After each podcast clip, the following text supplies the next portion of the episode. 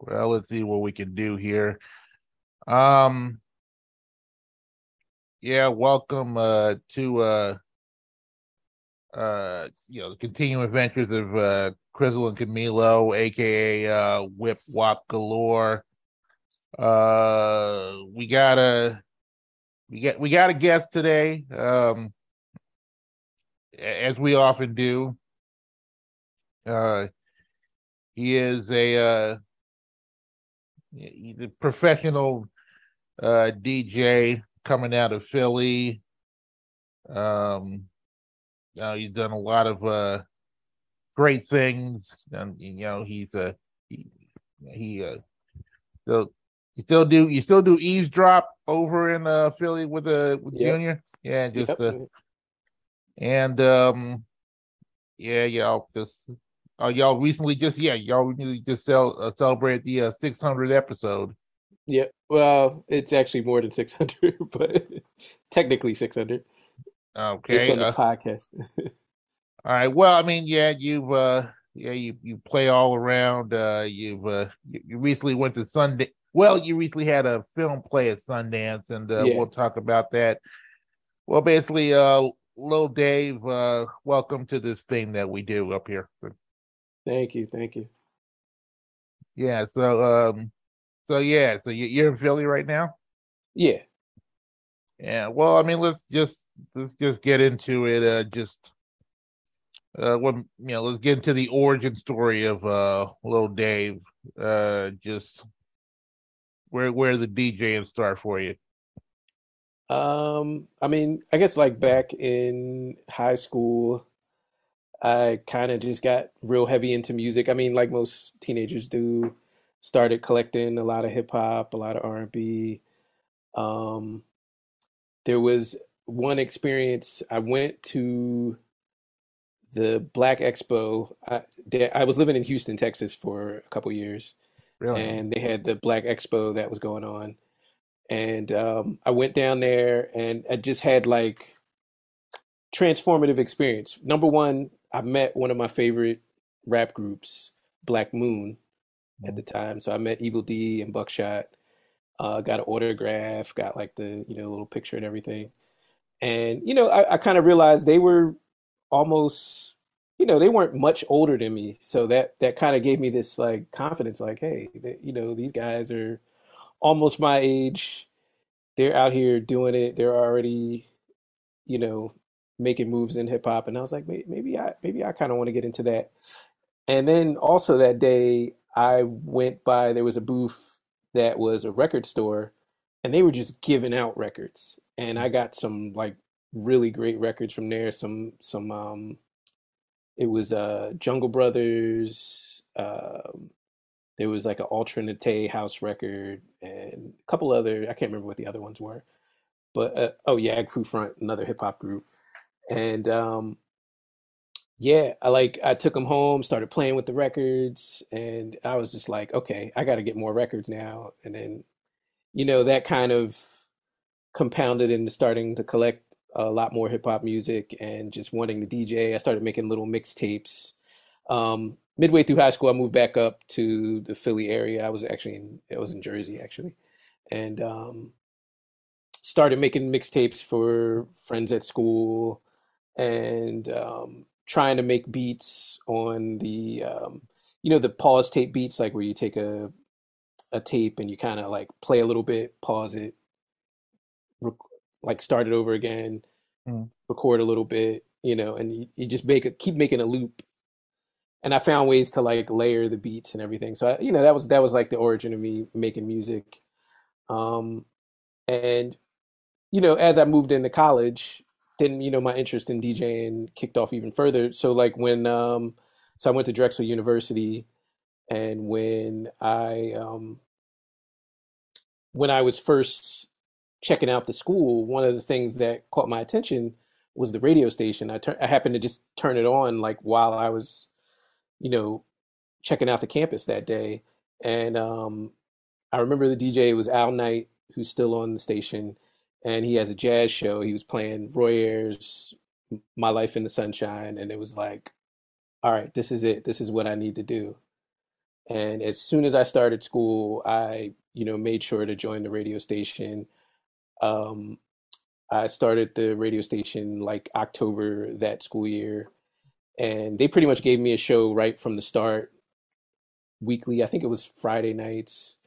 And, you know, I just started a hip hop show. I took my record collection and I would go down there. And that's where I really, you know, kind of learned to the basics of DJing because I didn't have two turntables at, of, of my own at the at that time. So it was like go to the station, they had the, the setup, and I would learn how to mix and blend on the air live. And um, and then I, you know, as time went on, I met more other DJs and and started, you know, learning more and building more skills, and, and it just blossomed into where I am now, pretty much.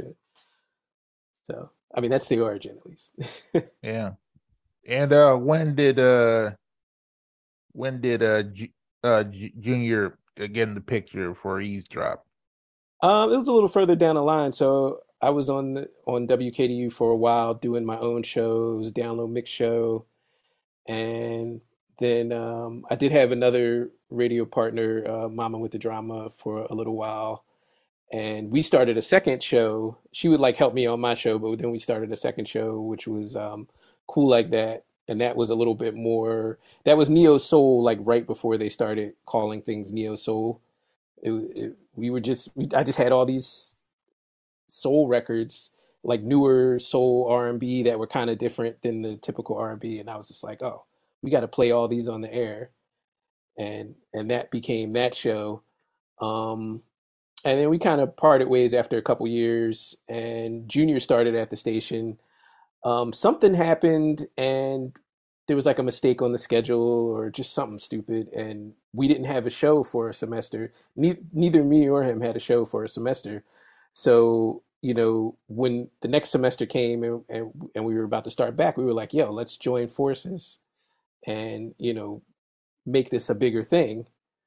And, you know, he already was calling the show Eavesdrop. So I, we just kept that name and moved forward. And, and next thing you know, we're doing Eavesdrop Radio every week for years, having all sorts of amazing guests. And it just became, uh, you know, a big part of my life. And it's been I guess about 20 years now.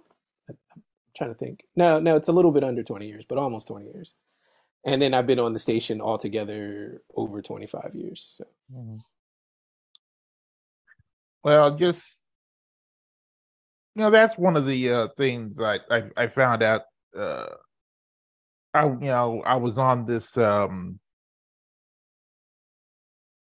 uh, you know uh, alt- alternative music in terms of uh, R&B and hip hop, and I was looking uh, for shows, radio shows around the country, even outside the country, to listen to. And this was back in the days of, uh, you know, just uh, listening through, uh, listening on the internet through, you know, live uh, uh, feeds uh, through the, um, you know, through the through the internet, and uh, you know, I was I was looking through for many shows, and and I I I stumbled. I, I I'm still trying to figure out how I stumbled upon Eavesdrop, man, because I was also um, writing at the time for uh, for uh, an alt weekly in Philly uh, over there, and just like I just was looking for stuff, and I just started you know listening to you guys, and um, just had y'all come to the uh, to what would be the music that you would play on Eavesdrop because it is very uh progressive R&B, progressive hip hop, and just like where did it, you know, where where you guys decided to do how, that that type of music for the for the show? Um, I mean, I think it's just what we were into, you know, and it, it was just kind of a mixture thing. We knew we didn't want to be the mainstream you know, we, we we like some of that stuff, but it's just like you know, we wanted to give people something else, and then also the station itself kind of pushes DJs to do you know alternative music. I mean, they were real heavy on punk back then. I mean, it's a little different now, but you know, they don't they don't want us playing you know too much commercial stuff anyway. But we we we were already in that headspace, and that was already the music that we were collecting and just into. Um, you know, we knew some of the artists, and we would reach out to different artists. They came to the show. I mean, we've had Jazzanova, we've had um, I, I had uh, we had DJ Spinna, we had actually had John Legend and and um and uh, Jill Scott like back when they were starting on on my earlier version of my show. Um, and just all sorts of people. Like it's, it, it was just the music we were into, and and and I think there is kind of like this. We want to find the the future, like that's kind of our motto: the future sounds and soul. So like the whatever's new, whatever's cutting edge, but then also you know we have a big respect for the music of the past. So you'll catch a lot of jazz fusion and you know old school Brazilian music and Afrobeat and things like that on the show. It's it. I mean, it all makes sense together, at least in our minds, you know. And that's that's yeah, that's it. And then uh, just uh, you know, you've been uh, well. I guess we should get into uh, you know what uh, we're recently going on with you, um, because uh one of the reasons why why you know the show is because uh, you uh, was uh, recently put in the uh, there was an announcement that you were to be the Sundance Film Festival where uh, you were you scored a short that was playing there. Yeah. Um, like was it uh I I believe uh or Ourika? yeah, Ourika. Yeah. Ourika. Yeah, and so um let's let's just talk about that. Like, how did that whole thing come about? So, so um, I work a lot with Black Star Film Festival, and you know, last year they had me on as um, their first music and cinema fellow. Um, and you know, I did a lot of music related things along for them throughout that year, and um, you know, like I helped with their podcast, Many Lumens. Um, I made music for different promos and like the bumpers at the beginning of the at the at the beginning of the um, films that play in the festival and like the the main trailer for the festival. Um, but then one the big thing was they also started this filmmaker lab. So it was it's all Philadelphia Philadelphia based filmmakers, um, and they picked four of them and they funded the whole process of them making a short film. Mm. So they created four short films. Um, they had me on hand to help out with music. I ended up doing music for three of the films. Two of them I scored completely. Um, one I just, I mean, I did enough music to score that one, but I, I we only used like a, a little bit of it because there were other music coming from other places. And then the one that I didn't score, it was it was already there's like people singing in it and things like that. So that's like the main source of music. So they didn't need any additional score. Mm. Um, so one of the films was Ourika, um, directed by Xenia Matthews, and that one, you know, it's been it's like kind of a it's like a sci-fi, but based on some historic context. So uh, it's kind of hard to explain the whole the whole history behind it, but basically there is a real person named Ourika. She was, um, I believe, Haitian, or or maybe she was Senegalese actually. But uh, she was picked up by this white family, taken from her home, went to live with his family in France, and um, you know she was kind of like, you know, she wasn't necessarily a slave. She was more like a, a pet, like a I, I don't know how to describe it, but she, you know, they they had her. She died young, about sixteen, and um, you know, life went on. Years later, uh, an author in France wrote a book about her, but it wasn't like it was like a, a storybook, basically, basically fiction, speculative fiction kind of thing, and it kind of made it seem like the reason she died is because of self self hatred. You know, she hated her black skin, and that's why she she died from this self hatred. And um, what was it?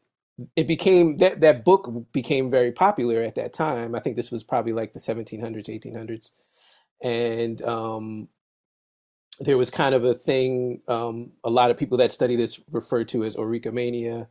You know, they made dolls, they made art, they made all sorts of stuff celebrating this story. You know, basically commodifying this this young lady that died, and um, this movie is based off of that, but it's supposed to be where Ourika. There's there's two scientists who are trying to bring Ourika back to life in the present time, and they're going and finding you know the the statues and art and stuff that was made off of her and trying to basically extract her soul out of that and bring her back to life somehow. And it, so you see that part of of the story going on, and then you also see Ourika in like a, a limbo space and she's, you know, dealing with how people viewed her versus who she really is and and things like that. And um and you kind of just see her going through her process while the scientists are going through their process and then eventually, you know, they bring her back to life. So, you know, it's a sci-fi, but it's based off of real events. And um yeah, was that the question? yeah, that was. You gave me a lot. Wait a minute. Let me let me yeah. get Camilo back in here. I'm just uh, um, apparently he's on uh two different uh things going on. I mean, what's what's happening here, Camilo? It uh. Hey, what's kicking out? They kicked back on. You're back. Well, well, I mean, you, you canceled the whole thing. Oh, you just had to, I was just trying to get back in. No, no, oh, we, oh, we're still. Oh, we're, we're recording this, aren't we? Okay, I don't know. Four people in there. Yeah, I'm in here twice. That's weird. yeah. You're yeah, you're in there twice. I don't, I don't know. know. man. I don't know what that is. That's some weird internet shit. okay. hey, I, um, I, didn't hear the I didn't hear the end of that. But let me ask you a few questions. I'm sorry if you were in the middle of something. No, no, no, no just go. All right, bet.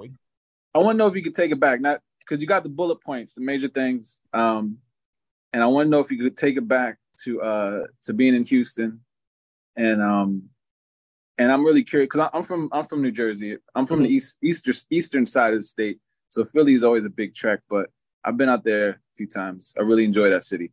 But um, from your perspective, I feel like Houston and Philly kind of have a kinship in a sense. But um, what's sort of your uh, your take on um, on Houston as a you know a cultural city and Philly is a cultural city. Um, what's sort of your, your take on that? On I mean, I'll be honest. I, I was in high school. I didn't drive. Houston is just spread out, and it's kind of hard to to get anywhere. So I didn't get the full experience. But um, uh, you know, we like as a family, we rode around a lot. We went to a lot of like events and stuff, and there's definitely a lot of culture and um, interesting things going on there. Definitely, um, you know, very unique population, and I think even in recent years, it's it's gotten even more unique. It's like a bigger immigrant population from you know like overseas, a lot of African, um, Vietnamese, and and things like that.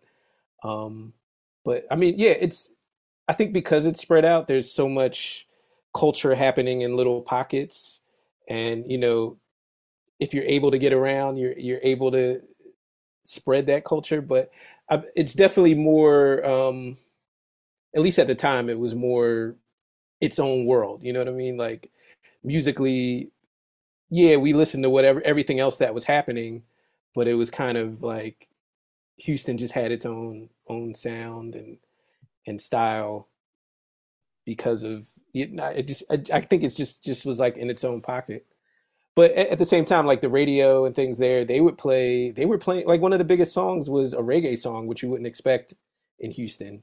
Um, no, no, no was huge. Like you, you couldn't not hear it on the radio like every half hour. Um, Players Ball was big, um, and you know I would find like the different um, college stations out there and and listen to stuff. Like actually, radio was like a huge part of my whole existence in in Houston, like listening to the mix shows and and all of that, just kind of had a heavy influence on me. And then I, you know, I would go to so like I said, the Black Expo. That was something that was traveling around. I don't think that goes on anymore, but it used to travel around to different cities.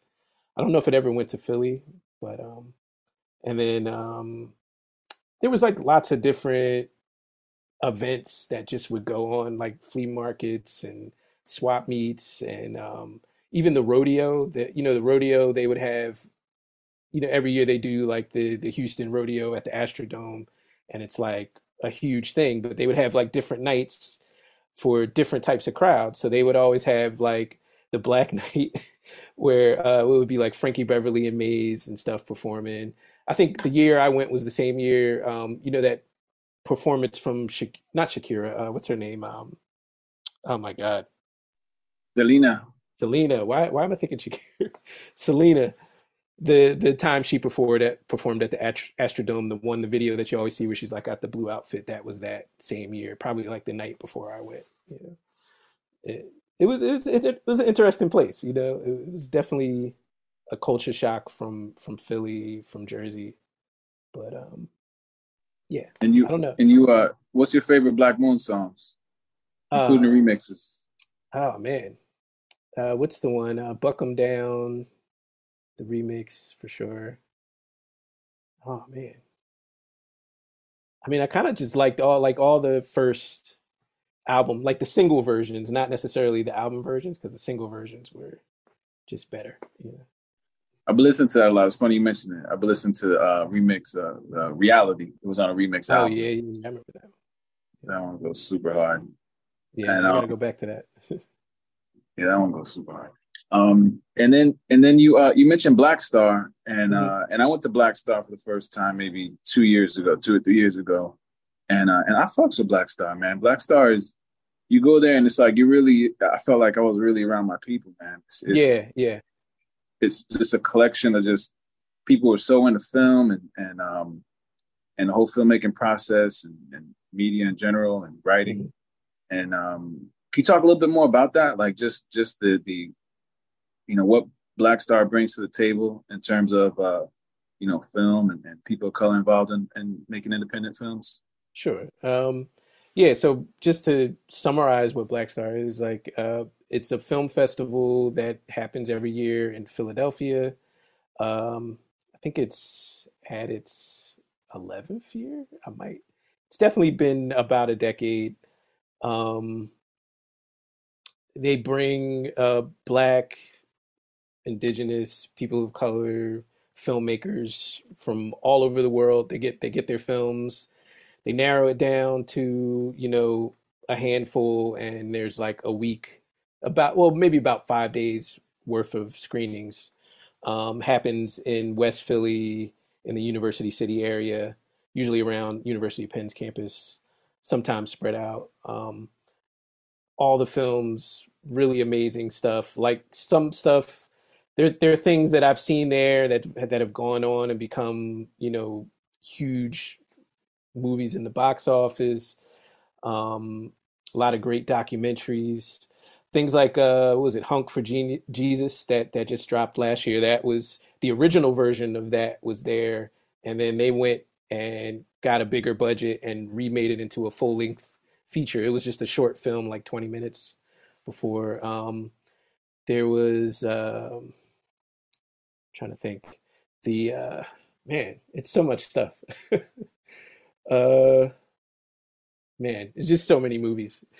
But uh, oh, oh, actually, um, Terrence Nance's. Um, sorry, my mind is going blank. the HBO TV show he has. Uh, Random Acts of Flyness. Random Acts of Flyness, yes. That debuted there like right before it actually hit the TV. So they had a you know live in person thing there, and people like Terrence Nance, Ava DuVernay, all of them, you know, all of their early work was featured in Black Star, and then as you know as they went on, they, you know, they still came back and supported Black Star throughout the years. Um, it's it's becoming a staple. Um, people refer to it as the Black Sundance. After going to Sundance, I don't I don't know if I feel like Sundance is I, I, we can get into that later, but I, I feel Black Star is a wonderful experience though. It's like it's it's it's really well put together and really great community of people from all over the world that come there every year religiously, and um, yeah, it's it's just awesome. Well, let's get into the Sundance stuff now, because like Okay. I want to know what was what what was it like uh, going down there? It was very cold. Yeah, So yeah, for people that don't know, Sundance takes place in Park City, Utah, right next to Salt Lake City. It's up in the mountains. It's snowing. Despite, despite being called Sundance, it's freezing cold and snowing. And um, but it, yeah, it's an awesome experience. It's kind of like you go to this little tiny ski town, and you know, most of the people that are actually in the movie industry are there walking around, crowding the streets. Um, I mean, there's a bazillion famous actors and things walking around. I have terrible facial recognition, so I only recognize like a handful, but I mean, they're you're just surrounded by everybody. And and even if somebody you don't know who they are, they're probably somebody important because I would see guys like walk around and and it was like, oh yeah, that's that producer of that. That's the director of this. You know, it's it's just everybody's there and there's a, a bazillion movies playing. It's impossible to catch like even more than 10% of, of what's playing. There's a bunch of talks going on. Um, yeah, it's just a crazy experience.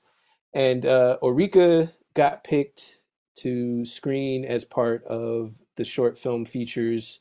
They did six main short film features as well as um, an animated feature and a midnight movie feature, which was like horror and stuff.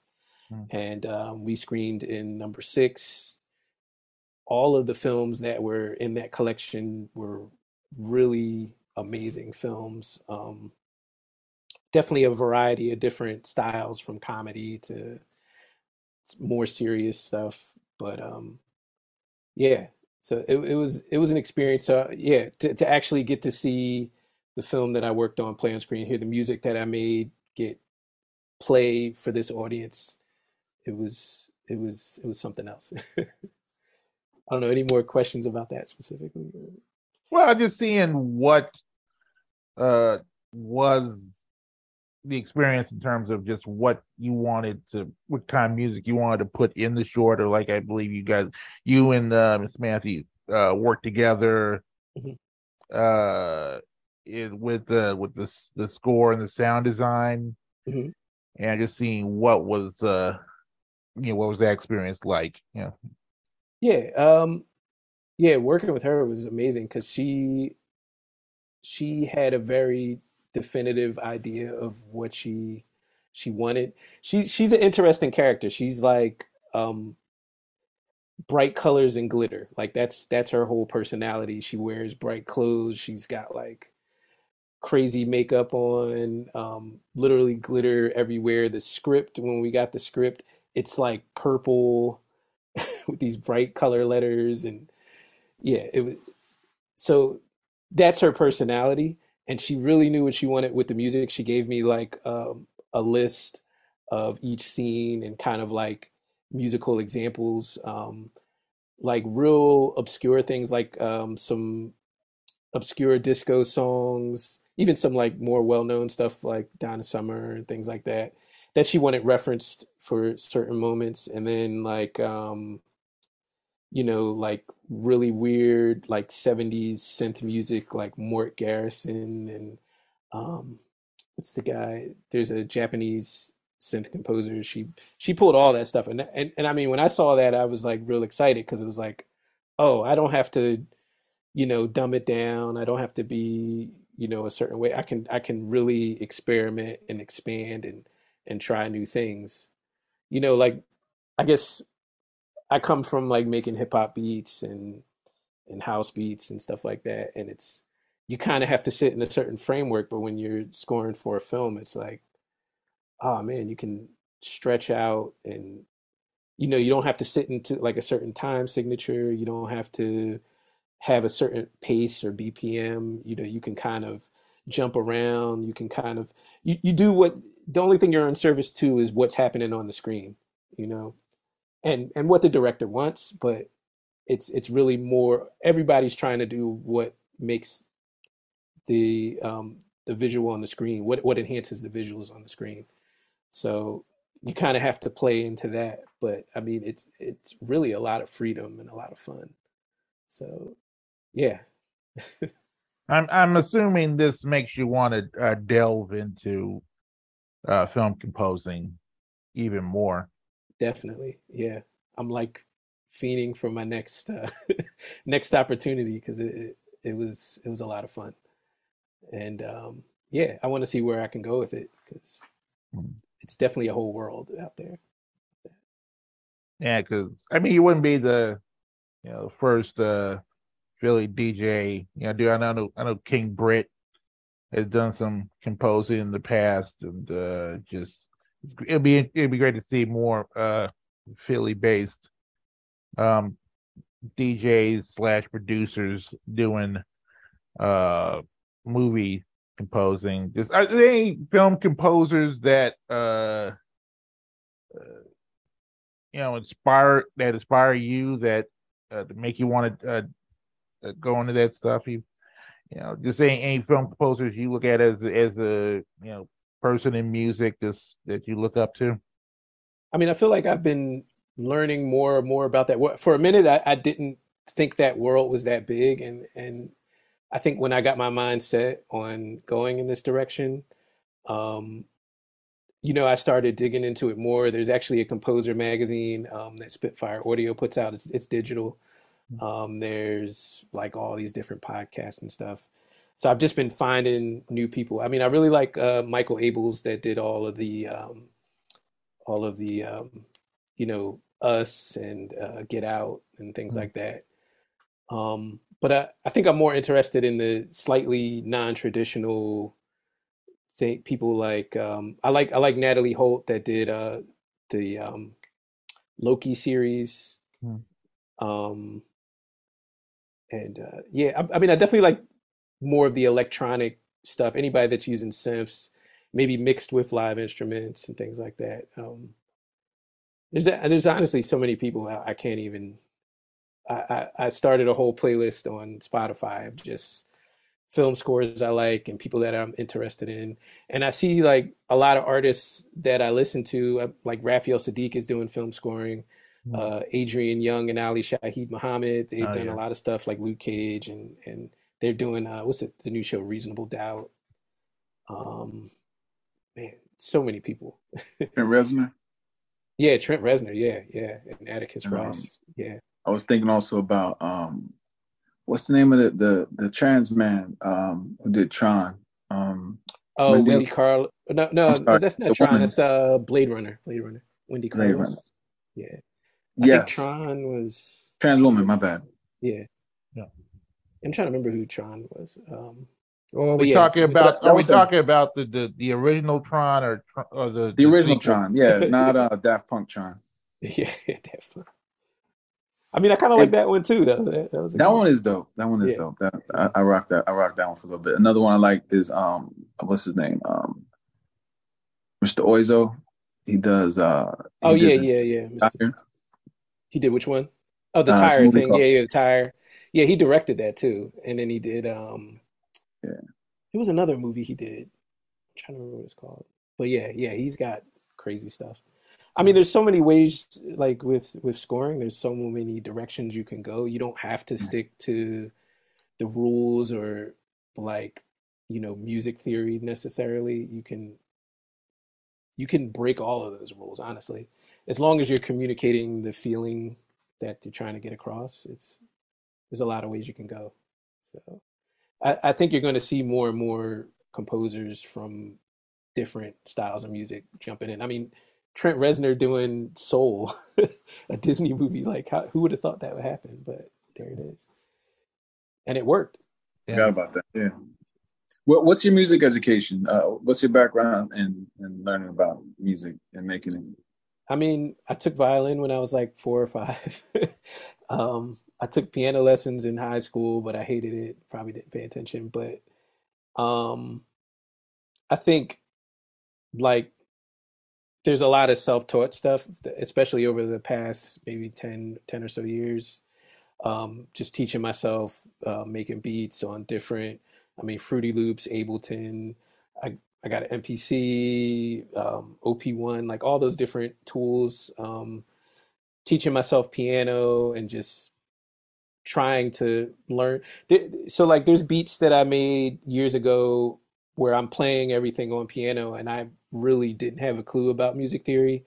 And I go back and listen to those and I'm listening and they're all in key because I kind of came up with a certain method to keep all the music in, you know, where it made sense. You know, like I, if I'm playing certain notes for the keys, I'll play certain notes for the bass. And then, and now that I understand music theory a lot better, it's like, oh, this makes sense. This is this is why this works. So, I you know I'm just I'm just constantly learning more. Um, YouTube University is amazing for anything you want to learn, and um, yeah, just just keep going. Yeah. Well, speaking, well, I just want to ask you real quick about you had talked about um about house music, mm-hmm. and so the difference between um the so-called Jersey house music and the house music that they play in Philly? Is there a difference? Um, I mean, that's that's kind of a broad question because so there's there's Jersey club music, which is like pretty similar to Baltimore club music, or house music, or whatever. But then there's also like this kind of deep soul, soulful house. I know there's a big scene for it in Jersey. There's a scene for it in Philly. I mean, it's it's kind of hard to it, depends on the DJs really. Like everybody plays different stuff. Like I know some people play more like instrumental, some people play more vocals. It it really depends, and there's different scenes based on certain sounds. So I mean, I don't know if it's totally uh, a location specific thing, but you know, I think you can find certain people that like certain sounds in certain areas, but those sounds are all over that makes sense. yeah. Well, just I wanted to talk real briefly about uh the podcast you did uh back in uh a few years ago called uh Excellent Reception. Yeah. Which was uh you know it, it was it was out there and it and it and it you know a lot of people took notice of it and just wanted to see you know because it was you know a lot about music of course and uh, certain you know episodes devoted to certain types of music and every and what made you want to do that and and does it like make you want to continue on to doing po- podcast projects like that? Yeah so excellent reception that was a podcast i came up with. Um i knew i just wanted to do a podcast and and i kind of figured that would be something to help me build some other skills. Like i it helped me, you know, develop my voice. I was already talking on the radio, so you know, this will help me just develop my speaking voice. Um, it helped me with engineering, like mixing, because I had to mix down each podcast, and I came up with whole templates for how to really streamline how the podcast is put together. Um, and it helped me with you know writing because a lot of that podcast it wasn't like i was interviewing people i was telling stories uh, researching things and and telling stories about certain songs and artists. So I would, you know, sit there and and just write and write and write and read and research, and you know that that was my my reason for doing it. Just kind of trying to build some certain skills, but also just I had all these stories I knew about certain songs and certain artists, and it was like, oh, I just need to just tell these stories. So I would go and find, you know, certain songs that I knew something about, or I, or if I overheard like an interesting story about how something was made, I would go and try to make a podcast out of it. Um, a lot of the episodes are kind of grouped by a theme or something like that or and it might be certain songs that fit a certain theme like some some some of the earlier episodes were like things like oh this person makes all the music and sings and does all the stuff themselves so i try to put those type of artists together um, i did an episode about bob james and like how you know, his song Nautilus is one of the most sampled songs in history, and just kind of break it. I broke down how it was made and how, um, you know, how different people used it, and kind of just went through a ton of songs that sampled it. It's also just an excuse for me to play all these great songs for people. But you know, like, I guess, I guess the main purpose of the podcast too is just I want to expose people to music that they may not know, but they'll love it once they hear it and give them more context to what it's all about. So, yeah. I mean, there's a lot of crazy episodes. There's one about the song um, Archie Bell and the Drells Tighten Up, where I kind of go into the whole history of that and go into how it was just covered like crazy. People really just trying to like jump on off of the success of it. And then it just became a huge hit over time. Um, what other episodes?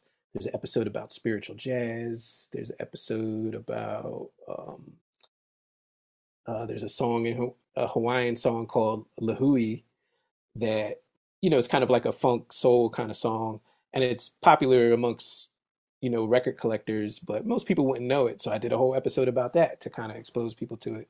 And it's actually a pretty popular song, has a music video and everything. But you know, and yeah, that's that's the podcast.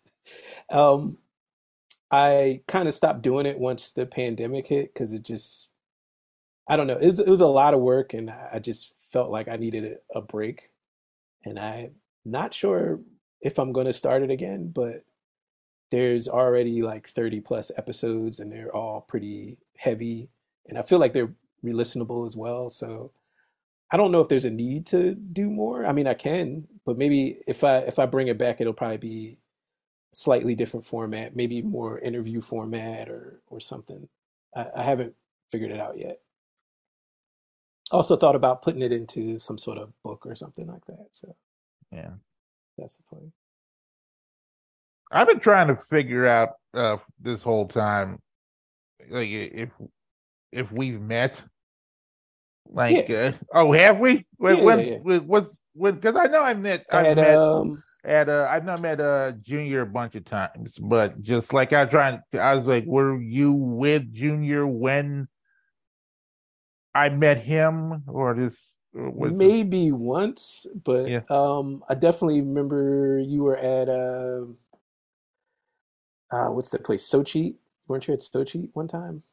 Is that the like the uh, the the basement place? Yeah, yeah. Oh, oh, basement. Oh yeah, yeah. They they were serving these weird ass uh, duck hors d'oeuvres, oh, and oh, and I was chatting up this this this girl, and uh, like all the sudden she just said she's celibate, and I don't even know what the hell this that whole that that, that was a whole crazy thing.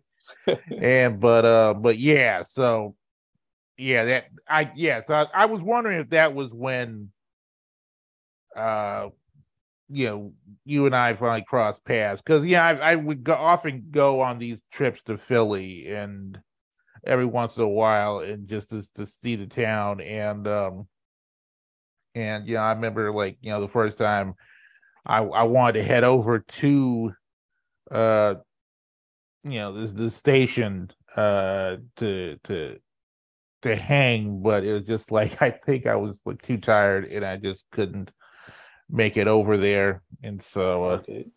yeah, so, but yeah, but yeah, but as, as not just the DJ, but like, how you also as, as like a performing DJ, you know, especially as you mentioned the, um, the pandemic and just going out and doing sets has it how's it how's it been you know post pandemic with you as a, as a uh, DJ doing going out and doing surprisingly, stuff. it's been pretty good. Um, I feel like you know because I, I kind of have as a DJ, you're kind of you know you got to play like the people pleasing music, you know, the more commercial stuff sometimes, and then I kind of just have this whole other world of music that I'm into and that I you know I push. Mm. I, I feel like lately I've pretty much I mean pretty much all the time now I, I'm mainly playing you know the music that I really love, that I really want to play. I don't really have to dumb it down for people too much. Um, I mean, most of my gigs now are like I'm bringing vinyl to play funk and soul nights or like I don't know, just I I get to do whatever, and it's a lot a lot more fun. And and and I've actually had a pretty regular schedule since um since things opened back up. Um, yeah, it, I mean, I've, it's it's been all right, Mhm. and, and it's kind of a different world now, but you know, like different different crowd out now. Definitely not as much um people my age out there, like way younger crowd, but it's it's a good, it's still good right now. That's what I was wondering. What what's what are the grown and sexy spots right now in Philly? uh, I don't know if I got all the grown and sexy spots, but I, I play at uh, the W Hotel. That's that's definitely grown and sexy. Um, and I, I mean, I actually they don't want me playing like Drake and stuff, so I play like house and uh, Afro beats and um, you know some soul soulful stuff, and people love it, and it's fine. But but I'm sure uh, drunk people roll up on you all the time and say, "Hey, play Drake." Yeah, it happens from time to time, but but um, you know, I, if I play that stuff, I'm gonna play it my way. I'll have my versions, you know, different remixes and things like that that I think kind of like keeps it in the context of what I want to do or what I'm trying to do, and and it and that usually goes over well. So I mean, I feel like overall uh, it's it's pretty good. I mean, most of the time, people who ask for requests and ask for stupid requests don't realize what's happening. Like if you know the place I play at Trestle Inn, it's strictly vinyl, strictly funk, soul, disco, and there's people that and most of the crowd is like in their twenties, but and they're fine and they love it. But there's always like a few people that have no clue why they're there or or what's going on. And I mean, you didn't read the sign when you came in. That's that's on you. That you you're not going to hear what Drake or whatever here. it's just not happening. So I don't know. That's on them. You know, they don't have to be here. but everybody else that's here is having a good time. So like, as long as I'm keeping them happy, I'm I'm good. Uh, what's the craziest shit that happened to you as a DJ performing? Oh man. I mean, I, I feel like nothing too crazy, maybe, but I mean, there's always drunk people doing something stupid or or whatever. But I I, I mean, I kind of just stay in the booth and and chill out and stay out of trouble. But uh, yeah, nothing nothing too crazy overall. Hmm. I'm sure there's a story. Like if I sit and think about it long enough, there's probably some crazy story, but nothing mind blowing. Well, just uh, well, what have uh, you been working on lately, or like what other stuff you would like to work on soon? And, and Um, trying to just put out some original music.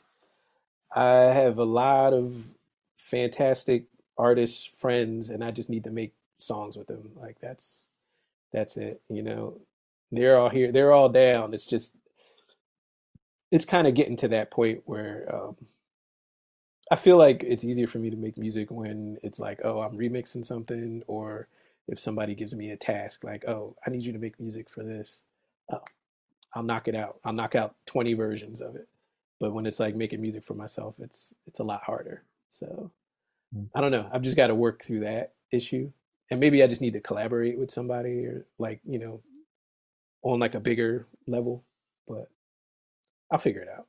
yeah, I mean, you just uh did um this thing at the the Kimmel with uh Taylor Kelly, Yeah. who's uh who's an amazing vocalist. I mean, I I I, just discovered her because she uh uh did that apartment sessions video. Mhm. and so that yeah that, that was a fun one to watch and just like how how was that that was like a that, that Oh, was yeah, not it was too long great. ago yeah Yeah, yeah, that was great. That was last week. Um, Mhm. yeah, she's she's awesome. She did some great cover versions and all like all her original stuff is awesome. And I said to her at the end of the show, I was like, I need all your music. Mhm. I need to remix something and then we need to make an original song. And she's like, I'm down. So that's hopefully we work all that out soon. So. Mm-hmm. It Philly seems like this kind of place where a lot. So a lot of the artistic community there are people always looking for places to relocate, or or do you feel like there's a lot of like institutional memory where people like stick around, even if they so called make it, they still keep close ties to the city. It's a little bit of both. I I feel like there's a lot of people in the city. There's a lot of people in the city that people wouldn't know lived here for a little while. Like um, was it RJD2 lived here, um, J Live, like a bunch of you know hip hop people, just a lot of people in general. Um, supposedly, um, what's her name? Um, uh, Astrud Gilberto lives here or like is in the area, but you know it's it's a mixture of both because it's not it's there's a good art scene here, but it's not the best art scene. Um, you know, as far as like funding and things like that, you know, there's there's some good video venues and things like that, but it's there's never like the perfect venue and it's always a little restrictive dealing with some of these people. So I think there's a lot of people that eventually are like, all right, what I'm doing is good. I need to go someplace else. So like even people in my own crew, I'm in a crew called Ill Vibe Collective, a bunch of DJs. Um, a lot of those guys have, you know, one guy moved to LA, another guy just moved to New York, and they're doing great. Like, I mean, they're doing better. You know, they they hit a wall here, so it's like I need to go to a bigger stage. And now, you know, a lot of the people who are big name people, they are realizing, oh, this person is better than me. This person is fantastic. So, you know, they're giving them a lot of love. I mean, I think for me personally, I I, I feel like Philly's a good home base. Um, I can do what I need to do, and then if I need to go someplace else, I'll go visit, go for a short time, and come back and, and keep this as home base. But um, you know, I mean, it's it's it's different for everybody, I guess. I do I do miss the when I used to go down there. There would be um you know record stores that I would hit like uh one of my favorites uh was uh Sound of Market Street that one yeah. that because that's like they had it was all like a building and they all had different floors and stuff and yeah and I believe that's not around anymore. No, it's like a Honeygrow now and a, a co-working space.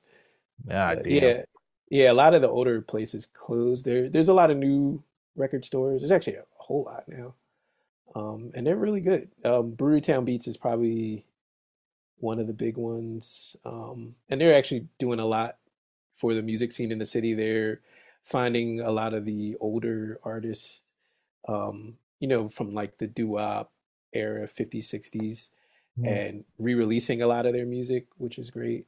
And yeah. um, a lot of those people are coming back out of obscurity and going and touring so that's awesome. Um, and yeah, there's a there's a ton of new record stores around. Mm-hmm. So.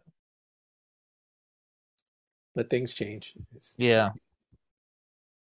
Is, is there anything else that we uh, should know about with Philly? Because I was just looking on there uh, just to see just to see about stuff to talk about, and for some reason, uh, the top story is uh, Josh Sills of the Eagles uh, yeah, went had you know indicted on some some stuff, Uh-oh. and and I like I don't know if anybody's talking about that much down there, but just I don't know. I mean, Eagles are going to be the top story until after the Super Bowl. I, I, can guarantee you that, or they may yeah. be after. We will see what happens. But um, yeah, I mean, I I can't think of anything specific happening. I mean, mm-hmm. it's just business as usual for the most part. Yeah. Um, yeah. I mean, I, I'll say, like, as far as the scene, there is definitely a great community of younger people that have their heads in the right place and they're doing good things musically. Um, they're rediscovering a lot of really good older music and and you know playing newer music that is on like that soulful kind of path and I, I like what's happening there. So I mean, I, I have I have a lot of faith that things are going to be good in the future.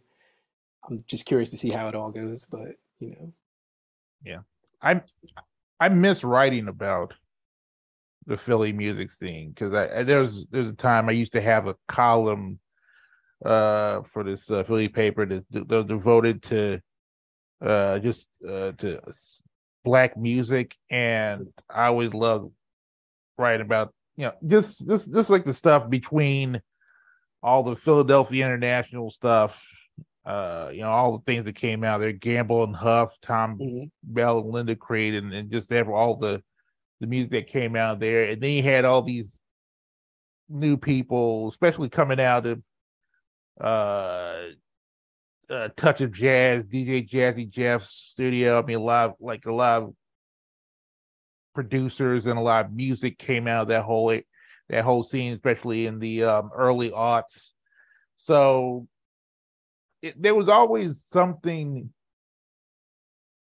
interesting and something fun coming out of Philly that I just loved talking about on the regular. Just like just just between the history and all the stuff that was happening uh at the time like like philly always seems to be a great in my opinion a great music town to write about and and discover definitely yeah i mean one thing we have here is um we have a lot of musicians a lot of session musicians and mm-hmm. like touring musicians so there's always this kind of and and I, I don't know where they're coming from, but it's just like kind of this constant supply of those, hmm. and you know they're in they're connected with all these other artists around the country, so they're bringing people in, they're heading out, and and I think that's that's just like a big part of um, you you know like the music coming out of Philly is going to be uh, on a certain level because you have all these musicians there, you have different artists and producers and stuff that are coming up and whatever it is that what whatever training ground that's here. So it's it's always going to be something interesting. And it's all it's pretty strong and powerful you know? Mm. that makes sense I mean, yeah. I mean, you've been saying a lot of stuff that makes sense. you're just like a, you're you're you're a swell guy. You're just you just, yeah, just like you you you still play vinyl stuff. I don't know, just the people I mean, I don't know like how often you go with the Serato. Oh yeah, and yeah, all that. Yeah, I know do that as well. You got the laptop going and just you know with the Serato and just go practice. I mean, you find that uh in, in, talking with DJs, and you've been doing this for a while, but the younger cats or whatever. I mean, you find that is there are those that are more preferable to the the laptop and Serato um, unit than the the good old uh, two turntables uh, mixer in a in a in a crate full of vinyl. Yeah, I mean the digital stuff is all is is going to be uh, stronger now, just because yeah. it's convenience. But mm-hmm. um, I mean, there's definitely a nice. There's definitely a scene of vinyl DJs here in Philly. There's a um, organ a group called uh, Vinyl Tap 215. They do like a meetup every month. Um, mm-hmm. and they do different gigs around the city and, and that group just keeps growing. Um, just a bunch of vinyl DJs and, and there's a lot of places to play vinyl, which is great. Um, there's a place called LMNO.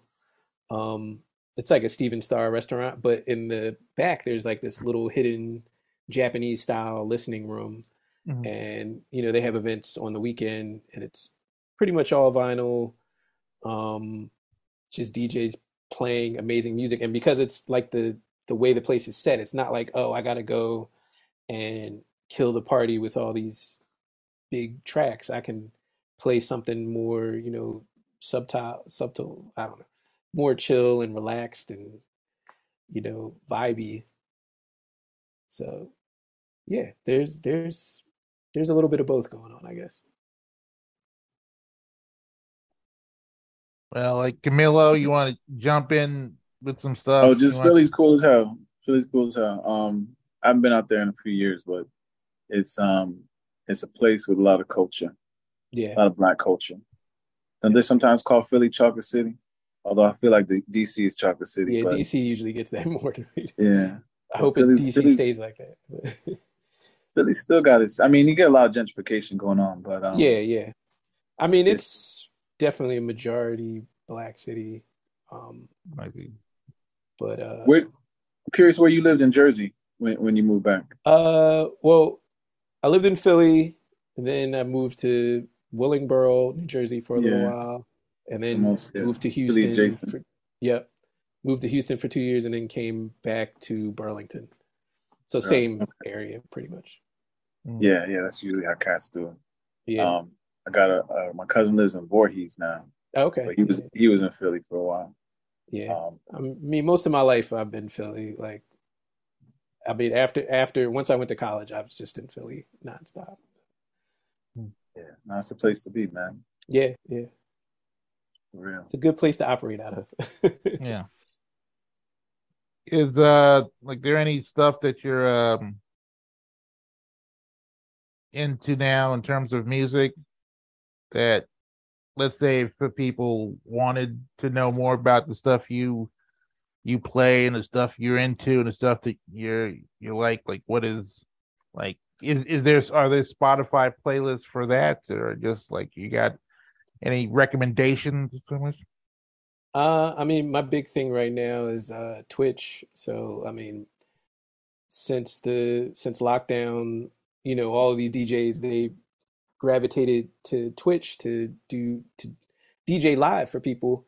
Mhm. And you know, a lot of people dropped off once everything, you know, people started going back outside, but there is a great scene on there right now. And um I was doing it during lockdown, but you know, recently I got like a a better place to live and I have room and space to to do it on a regular basis. So I am on there and I've been building my channel and it's it's been going great Mhm. and there's just a it's it's almost like a new social media in a way. It's it's because it's it's community. It's it's really a community. I mean i don't know how it is for all the gamers and stuff that are normally on twitch but Mhm. for the music scene it's it's totally a community space. I mean when i'm playing i'm talking to everybody in the chat. And you know we we greet each other as when we're on other people's channels and it's just and it and it all spills over into real life where I have this community of people all around the world now just off of Twitch. And um and the people that I tend to hang around with on Twitch they all play fantastic music. Um a lot of vinyl DJs just just a lot of people with great taste I mean Mm. there's people on there playing jazz and they've got hundreds of people watching. There's people on there I don't know, like Jazzy Jeff is on there on a regular basis, you know. It's it's it's amazing. So that that's definitely my thing right now, and that's I'm learning about a lot of music on there and just building community, learning about new people because it's actually like a lot of the local DJs from different cities. Mm. They're going there and they're kind of building a larger following outside of their city on there. But then there's also like some big name people too, and we're all interacting, and it's it's a great space. What's your Twitch um sign um Yeah, name? It's just little username? little little Dave two one five L I L D A V E two one five. I've, You got- I've watched Jazzy Jeffs and I watched uh Cosmo Baker does one too. Oh yeah, yeah. Cosmo's always great. Yeah, I was wondering, do you also do yours on IG? Because that's that's how I usually find out about um the DJs. I mean, that's of course like D-Nice still does stuff and Ninth Wonder. Uh, yeah, still Yeah, does I never really got into the IG thing. Mhm. Um, I'll just like post when I'm playing, but even I'm probably pretty bad about that too. Mhm. But it's kind of its own world. It's like once, like, you know, I feel I have enough people that watch me on a regular basis. They're they show up when I'm on, and then um, they do this thing called raids, where like, oh, one DJ's on, and when they're finished their set, they'll take all their people and they'll send them over to the next DJ. Mhm. So it's always like we're sharing communities too. So, you know, there's always new people coming through. And and that's kind of how it builds. Like you you almost got to be in that world, but it's not hard to get in that world. You just gotta turn it on. Like I have Twitch on my phone, and that's if I don't have anything else to listen to, I'll put that on, and I can just listen to great DJs play good music all day. You know. Yeah, you ever think about doing it in a hot tub? That'd be nice. yeah, because that's a that's that's usually every once in a while you'll see like people on Twitch in a in a freaking hot tub. I know. Oh yeah, you see some weird stuff on here. Yeah, you know. Sure. I know hot tubs were still were still a thing until people started going in hot tubs on Twitch and stuff. So what?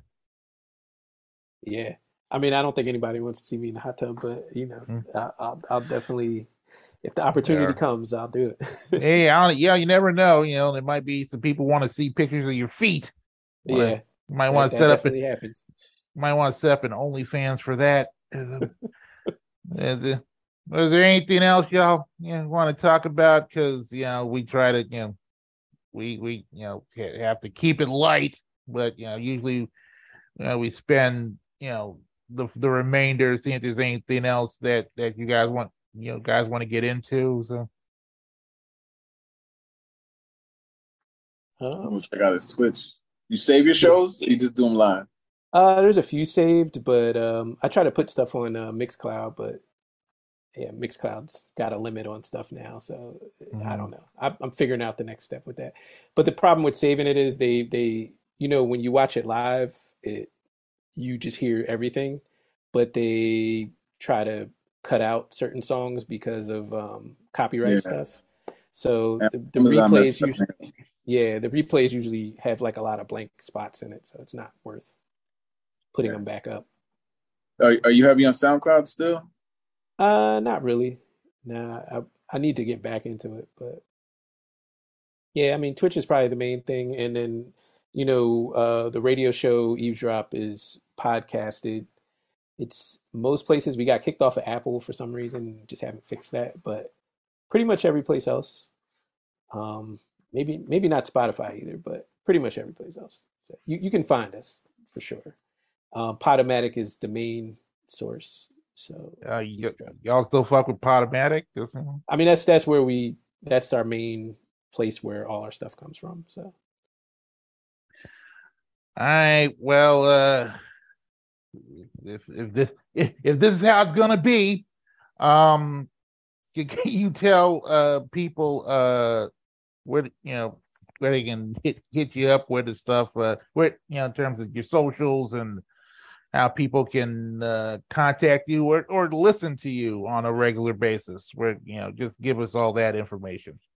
Well social is easy. It's just little dave 215 pretty much pretty much every place. Um and then Eavesdrop Radio is every Friday from 6 to 9 on WKDU 91.7 FM in Philly. And you can listen worldwide at WKDU.org only during the times that we're on 6 to 9 on mm-hmm. Fridays, mm-hmm. East Coast time.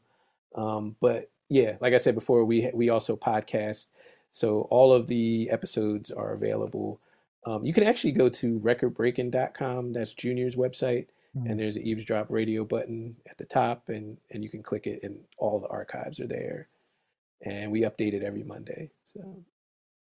Actually no actually it updates friday now so even better. So as soon as the show goes off the air the, up, the episode is up so. Yeah. All right yeah, last episode was really nice. Good work man. Thanks, you do good work. Thanks thanks. Thank yeah it's a lot of fun. Mm-hmm. got to get this week's episode ready yeah, we're actually not at the radio station. I mean, the radio station's open, but we kind of continued with um, recording the shows from home, so it's just less traffic and less trouble trying to get there. So I think we're going to keep it going for a while.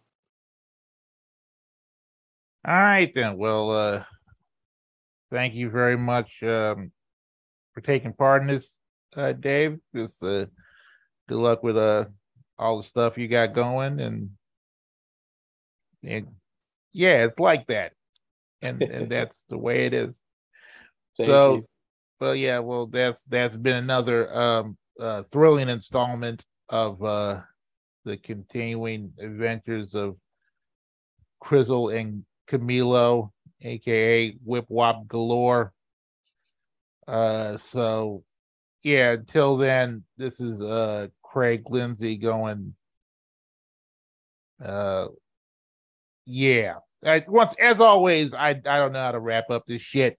So let's just so let's just part ways and just you know, you know, good luck on your endeavors and and have have a lovely one and and and and, and bye, nigga. All right. All right. Thanks. See you. Later, man. Good, Yeah. good Peace. meeting you. Great to mm-hmm. meet you. All right, have a good one.